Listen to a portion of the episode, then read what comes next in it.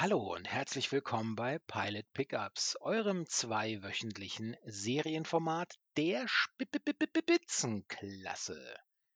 Ich bin Pilot Rudolf Inderst und neben mir ist die beste Mitpilotin aller Zeiten. Nico Lange, hallo und herzlich willkommen zur neuen Folge. Hallo. Und heute habe ich uh, Gänsehaut um Mitternacht oder wie die zu besprechende Netflix-Serie im Original heißt, The Midnight Club. Und die startete am 7. Oktober 2022 und hat bisher eine Staffel am Start. Wir haben uns die erste Folge namens Das letzte Kapitel angesehen, aber bevor wir in die Serie einsteigen, noch ein Wort dazu, worum es generell geht. Es handelt sich um acht unheilbar erkrankte Jugendliche, die sich in einem Hospiz getroffen haben und um Mitternacht sich immer Spukgeschichten erzählen. Punkt, Punkt, Punkt, Punkt, Punkt. Und die Serie ist natürlich von einem, sagen wir mal, äh, atmosphärischen Gruselveteranen. So kann man ihn hm. mittlerweile doch längst schon nennen, nämlich Mike Flanagan. Wir kennen ihn alle mindestens aus Spuk in Hill House und anderen Erfolgsserien. Diese Serie stammt äh, aus, von einer, einer Buchvorlage von Christopher Pike. Und ja, Nicole, Folge 1. Was, äh, was kommen wir da, bekommen wir geboten in diesem Format? Ja, also erstmal machen wir Bekanntschaft mit Ilonka, einer sehr begabten Schülerin. Wir sind so Mitte der 90er Jahre ungefähr. Und ja, die Ilonka, die ist äh, kurz vor ihrer Abschlussfeier sozusagen. Sie ist äh, ein, eigentlich, na, sie ist nicht die beste, sie ist die zweitbeste, glaube ich, ihrer, ihrer Klasse. Ähm, aber darf die Abschlussrede halten und hat auch schon Pläne für die Zukunft und alles. Also ähm, eine, eine Zukunft wie gemahlen. Es, es kann eigentlich gar nicht besser laufen und ähm, der Weg ist klar bis zu einem Tag, einem Schicksalstag, denn da fällt Ilonka offenbar aus unerklärlichen ja, Gründen im ersten Moment in Ohnmacht und spuckt Blut. Mhm. Ähm, die Diagnose ist äh, ziemlich niederschmetternd, vor allem für so eine junge Frau, ähm, nämlich Krebs, unheilbar. Man hat erst versucht, noch mit äh, ein paar Therapien das Ganze einzudämmen, aber leider scheint es keine Heilung mehr für sie zu geben. Und ähm, ja, man macht sich sozusagen bereit für die ja, nächsten Schritte sozusagen und äh, möchte also die Ärzte machen ihr eigentlich nur noch Hoffnung, dass man ihre Schmerzen lindern kann, aber es gibt eben halt keine Heilung. Ihr Pflegevater, und das ist ähm, ja der zweite große äh, Schicksalsschlag gewesen, ähm, die Mutter von Ilonka ist gestorben und sie hat nur noch ihren Pflegevater. Der will eigentlich kämpfen. Sie will das auch irgendwie, aber auf andere Weise.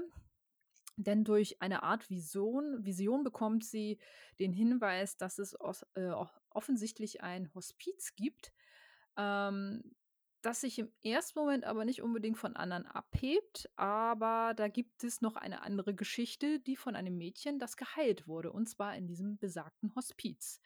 Also ähm, unternimmt Ilonka ähm, erstmal unter dem Vorwand, dass sie einfach nur in Ruhe sterben möchte ähm, die Unternehmung, da in dieses Hospiz zu fahren. Und ähm, ja, ihr gefällt das da eigentlich auch ganz gut. Ihr Vater weiß, wie gesagt, nichts vom, vom Plan ihrer Tochter, aber ähm, er ja, versucht es einigermaßen hinzunehmen und sagt, okay, wenn du das unbedingt möchtest, dann bringe ich dich dahin. Er unterordnet eigentlich auch alles, sein ganzes, sein ganzes Arbeitsleben auch und ja. ist eigentlich jetzt nur noch für die Tochter da, mehr oder weniger. Ne? Mhm. Ähm, dann kommen sie da an und ähm, es ist eigentlich alles so, wie sie sich vorgestellt haben. Auch Ilonka scheint da sehr zufrieden zu sein. Sie äh, lernt ein paar oder viele andere junge Leute kennen, die das gleiche Schicksal haben wie sie. Also alle unheilbar krank. Und ähm, ja, und da, äh, sage ich mal, kommt man dann eigentlich auch schon mehr oder weniger zum Abschluss.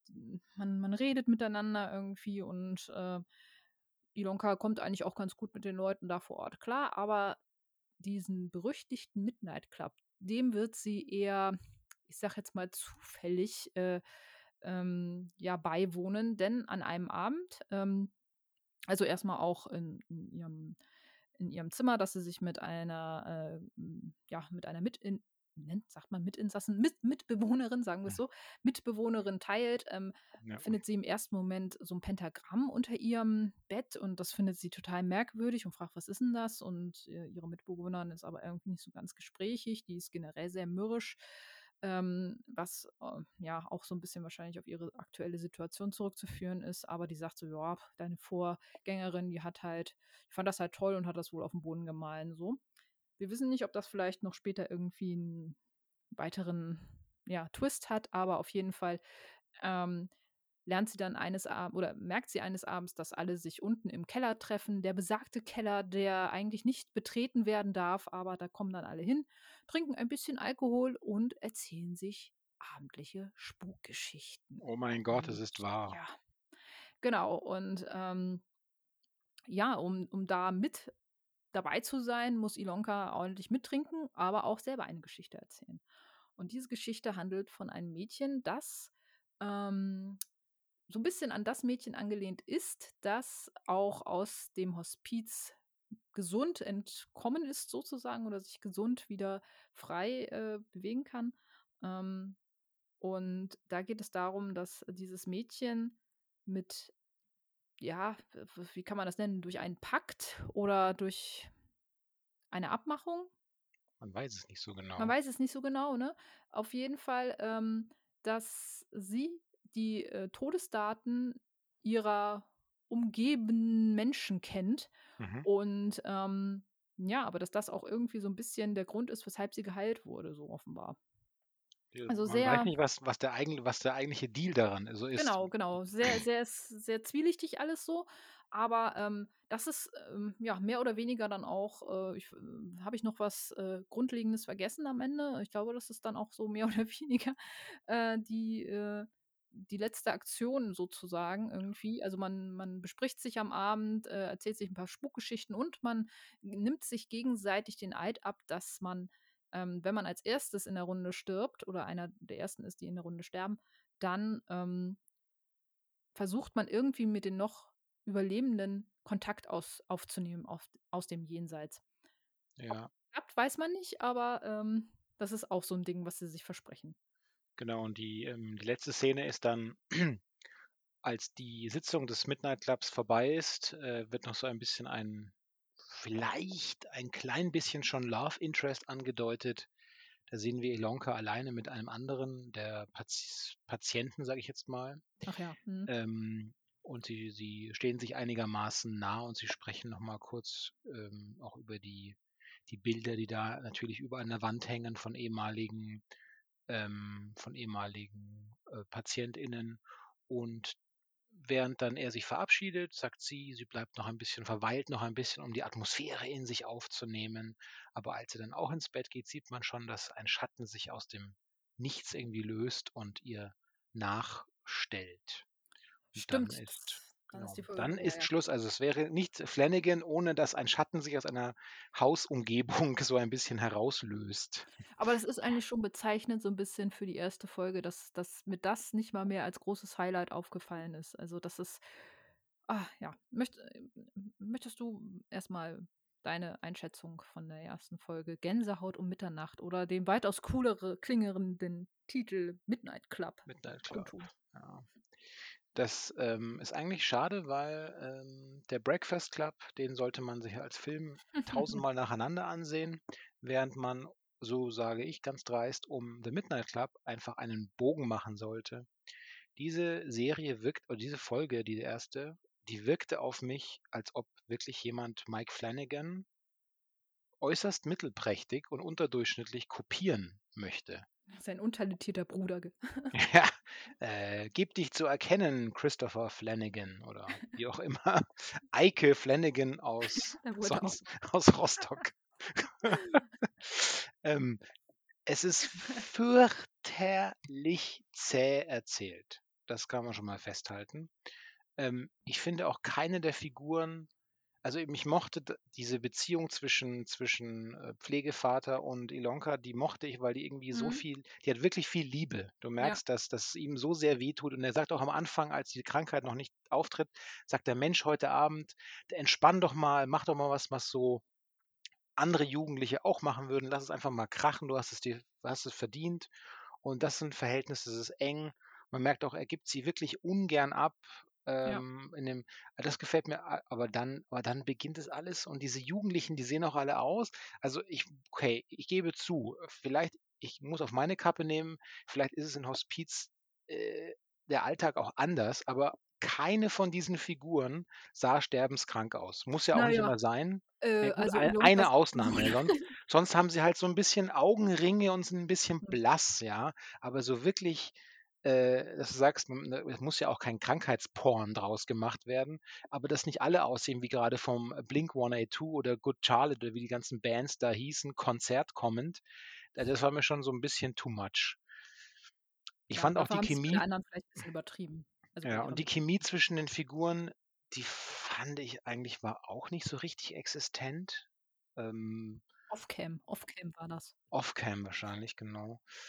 Ähm, insgesamt muss ich gleich mal in meinen Mic heftig bla atmen. Ähm, Ja, toll, danke. tut mir leid, schneiden Sie, schneiden Sie den Dämon raus. Ja. Ähm, Cut! Hm. Insgesamt war das, finde ich, eine grobe Enttäuschung, eine herbe Enttäuschung. Ja. Also daran äh, oder davon entnehme ich, dass du es nicht weiter gucken wollen würdest. Nein, ich werde, glaube ich, zum, die erste Flanagan-Serie, die und so. Nee, wir dürfen nicht Hm. vergessen, wir haben die letzte, die wir besprochen haben, ähm, Dingsadü, hier, au- Vampir auf der Insel, Schnickschnack. Mass. Genau, also weiß ich noch genau, wie, wie begeistert ich dort erneut wieder war. Mhm. Gerade von der Zeichnung der Figuren, gerade von der Beziehung untereinander, von dem Schauplatz. Äh, also, weiß ich nicht, ich, hab, ich, hab, ich, hab, ich erkenne diese Handschrift hier null. Ich erkenne nichts von diesem Flanagan in dieser Serie. Das war ja Äh, auch so oder Folge, ja. ja, äh, das war ja auch so ein bisschen immer so, ähm, die große Kunst von ihm, dass er was an sich schon ganz Gutes oder bei einigen Sachen was noch gar nicht Bekanntes anders interpretiert hat, sodass es zwar dennoch, ähm, dem Original ein bisschen entsprach, aber so unheimlich gut anders adaptiert hat, so. Und, ähm, mal abgesehen davon finde ich, dass also, ich weiß es nicht. Gut, 90er Jahre in den USA, aber rein optisch hättest du die mir auch hier hinstellen können. Also, das wäre das wäre, äh, ein eine Optik so. Also, von der Kleidung und hast du nicht gesehen. Ich ich bin der Meinung, in den 90ern liefen Leute noch andersrum oder es kommt einfach alles wieder und ich ich weiß es einfach nicht mehr, aber so immer dieses ja, wir spielen in der Vergangenheit, ja, dann macht's bitte auch richtig und dann guckt euch die Kleidung an, schaut, was damals für Technik gab und sowas halt alles. Finde ich immer ein bisschen schwierig, wenn man es nicht richtig macht. Aber egal. Ähm, es gab eine tolle Stelle und da muss ich ganz ehrlich sagen, da habe ich mich sehr gefreut, als ich, äh, die Person in den Credits gelesen habe. Heather Mhm. Langenkamp. Das musst Die du, das musst du uns erzählen, ja, ähm, ich ich bin ja sehr großer Freddy Krueger-Fan Mhm. und, ähm, wer noch die Originalfilme kennt, denen wird der Name auch was sagen, denn sie hat die Nancy in den ersten Filmen gespielt. Also sie ist, sie ist sozusagen schon ähm, eine Ikone im Horrorgenre, wenn du so willst. Und äh, also sie hat im ersten und im dritten mitgespielt und im siebten war es, glaube ich. Ähm, und das fand ich irgendwie toll, sie da wiederzusehen, so. Ähm, sie hat ja damals im ersten Teil noch mit dem ganz jungen Johnny Depp auch gespielt, den du heute ja leider gar nicht Mhm. wiedererkennst, aber egal. Ähm, und ähm, ich fand es toll, weil sie, weil sie halt so ein bekanntes Gesicht war irgendwie so und dann so sie auch gealtert jetzt so zu sehen, so das fand ich hatte irgendwas. Und ich fand ihren Monolog, also es gibt eine Szene, wo sie, ähm, sie ist ja, also sie spielt die äh, Direktorin dieses Hospiz Mhm. und sie nimmt sich ein Gespräch mit dem Pflegevater und Ilonka an. Und ich fand, äh, ich fand diesen Monolog, den sie, also sie erklärt gerade, warum es okay ist, auch mal nicht mehr kämpfen zu wollen und warum, dass sie da sind, auch als Sieg sozusagen zu sehen ist. So. Ich fand diesen Dialog, fand ich so toll. Und da habe ich mal wieder so ein bisschen so die alte Dialogqualität von den vorangegangenen Serien wiedererkannt. Mhm. Ansonsten, ich fand diese Folge so gähnenst langweilig einfach nur. Und ähnlich wie du sagst, ich habe in keinster Weise ein eine Parallele in der Qualität, weder erzählerisch noch von der Stimmung her, zu den vorangegangenen Serien gesehen. Und das ist wirklich enttäuschend irgendwo. Und, ähm es sind die gleichen äh, jetzt muss ich mal fragen, ist dir aufgefallen, dass es zum Teil die gleichen Locations so 'n bisschen sind? Wie in Hill House? Also, al in der in der Motivauswahl des des Hauses meinst du jetzt, oder? Ja, es also, entweder ist es das gleiche Haus, es ist 'ne bewusst gewollte Parallele, aber grade so auch so diese dieser dieser Korridor irgendwie, das hat mich sehr daran erinnert, wo die Kinder damals im in der erst also, in der Staffel Hill House geschlafen haben so und wo wo der Vater sie dann rausgeholt hat und so. Ähm, vielleicht ist es dasselbe Haus gewesen, die gleiche Villa, ich weiß es nicht mehr, aber, ähm, ich fand sehr viele von den Play also, von den von den von den Orten, die man in ähm, in „Gänsehaut um Mitternacht“ sieht, fand ich sehr identisch zu Hill House irgendwie. Mhm. Ähm. Diese diese Selbstmörder äh, Selbstmörderbank, die praktisch einen Millimeter von der Klippe weg ist, auch Ja. aufgefallen. Was ist Ja, denn das das für eine Bank, dachte ich mir. So, Da hätte ich als Vater meine Tochter gleich wieder eingepackt. Also, wenn das hier wenn das hier euer Sicherheitsdenken ist, dann aber. Na ja, gut, äh, ne, also, ist ja ist ja auch egal. Ne, aber, hm, also, um darauf zurückzukommen, würde ich die Serie gucken.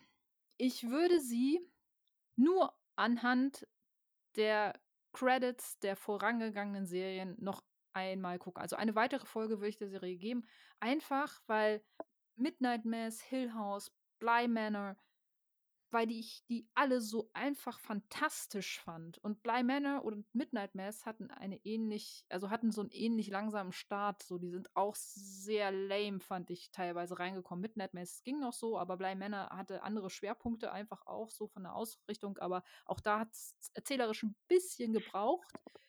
Ich finde den Schwerpunkt, den sie in, äh, „Gänsehaut um Mitternacht“ haben mit dieser mit diesem Hospiz, die Thematik ist ja auch sehr traurig, auch so. Ich kann mir vorstellen, dass da noch sehr viel Potenzial ist, aber würde ich die vorangegangenen Serien nicht kennen, kein Stück. Also, Hm. alleine diese Scream-Geschichte, die hat mich schon so abgefuckt. Weißt du, d m Ah, m mit mhm, dem Mädchen, das ja. einem dauernd ins ins Gesicht gegrölt hat, so. Ich ja, meine Güte, wollt ihr mich jetzt verarschen? Äh, dreimal reicht so irgendwie. Das war so anstrengend. Ne, Ja, dazu also gibt's äh, dazu gibt's noch eine kuriose Geschichte und zwar, äh, wie ich gelesen habe, ähm, Mike Flanagan hat ja diese Ablehn äh, Abneigung gegenüber Jumpscares und hat das absichtlich eingebaut wohl, um als wie auch dann einer der Charaktere ja betont, das sei lazy lazy Storytelling, solche Jumpscares. Mhm. Und direkt in der 1. Episode sammelt er also 21 dieser Jumpscares sozusagen. Und das brachte ihm eine Urkunde ein, die ihm im Zuge der New Yorker Comic Con, äh, vom Guinness World Records einem einem Guinness World Records Beamten für die, Zitat, „meisten geskripteten Jumpscares in einer Fernsehepisode“ überreicht wurde. Ja. Das hat er bestimmt gefeiert. Bestimmt gefeiert. Aber ich muss auch sagen, ja, also, würde ich mir die anderen Folgen anschauen ich würde sie mir anschauen, wenn ich äh, wenn ihr zum Beispiel Clockwork A Clockwork Orange gesehen habt, dann wisst ihr auch, wie der gezwungen wird, diese anderen Sachen anzugucken. Wenn ich in der Lage wäre, würde ich sie mir ansehen, sonst glaube ich nicht. Ja, also, ich würde der 2. Folge also, ich kann sie nicht empfehlen.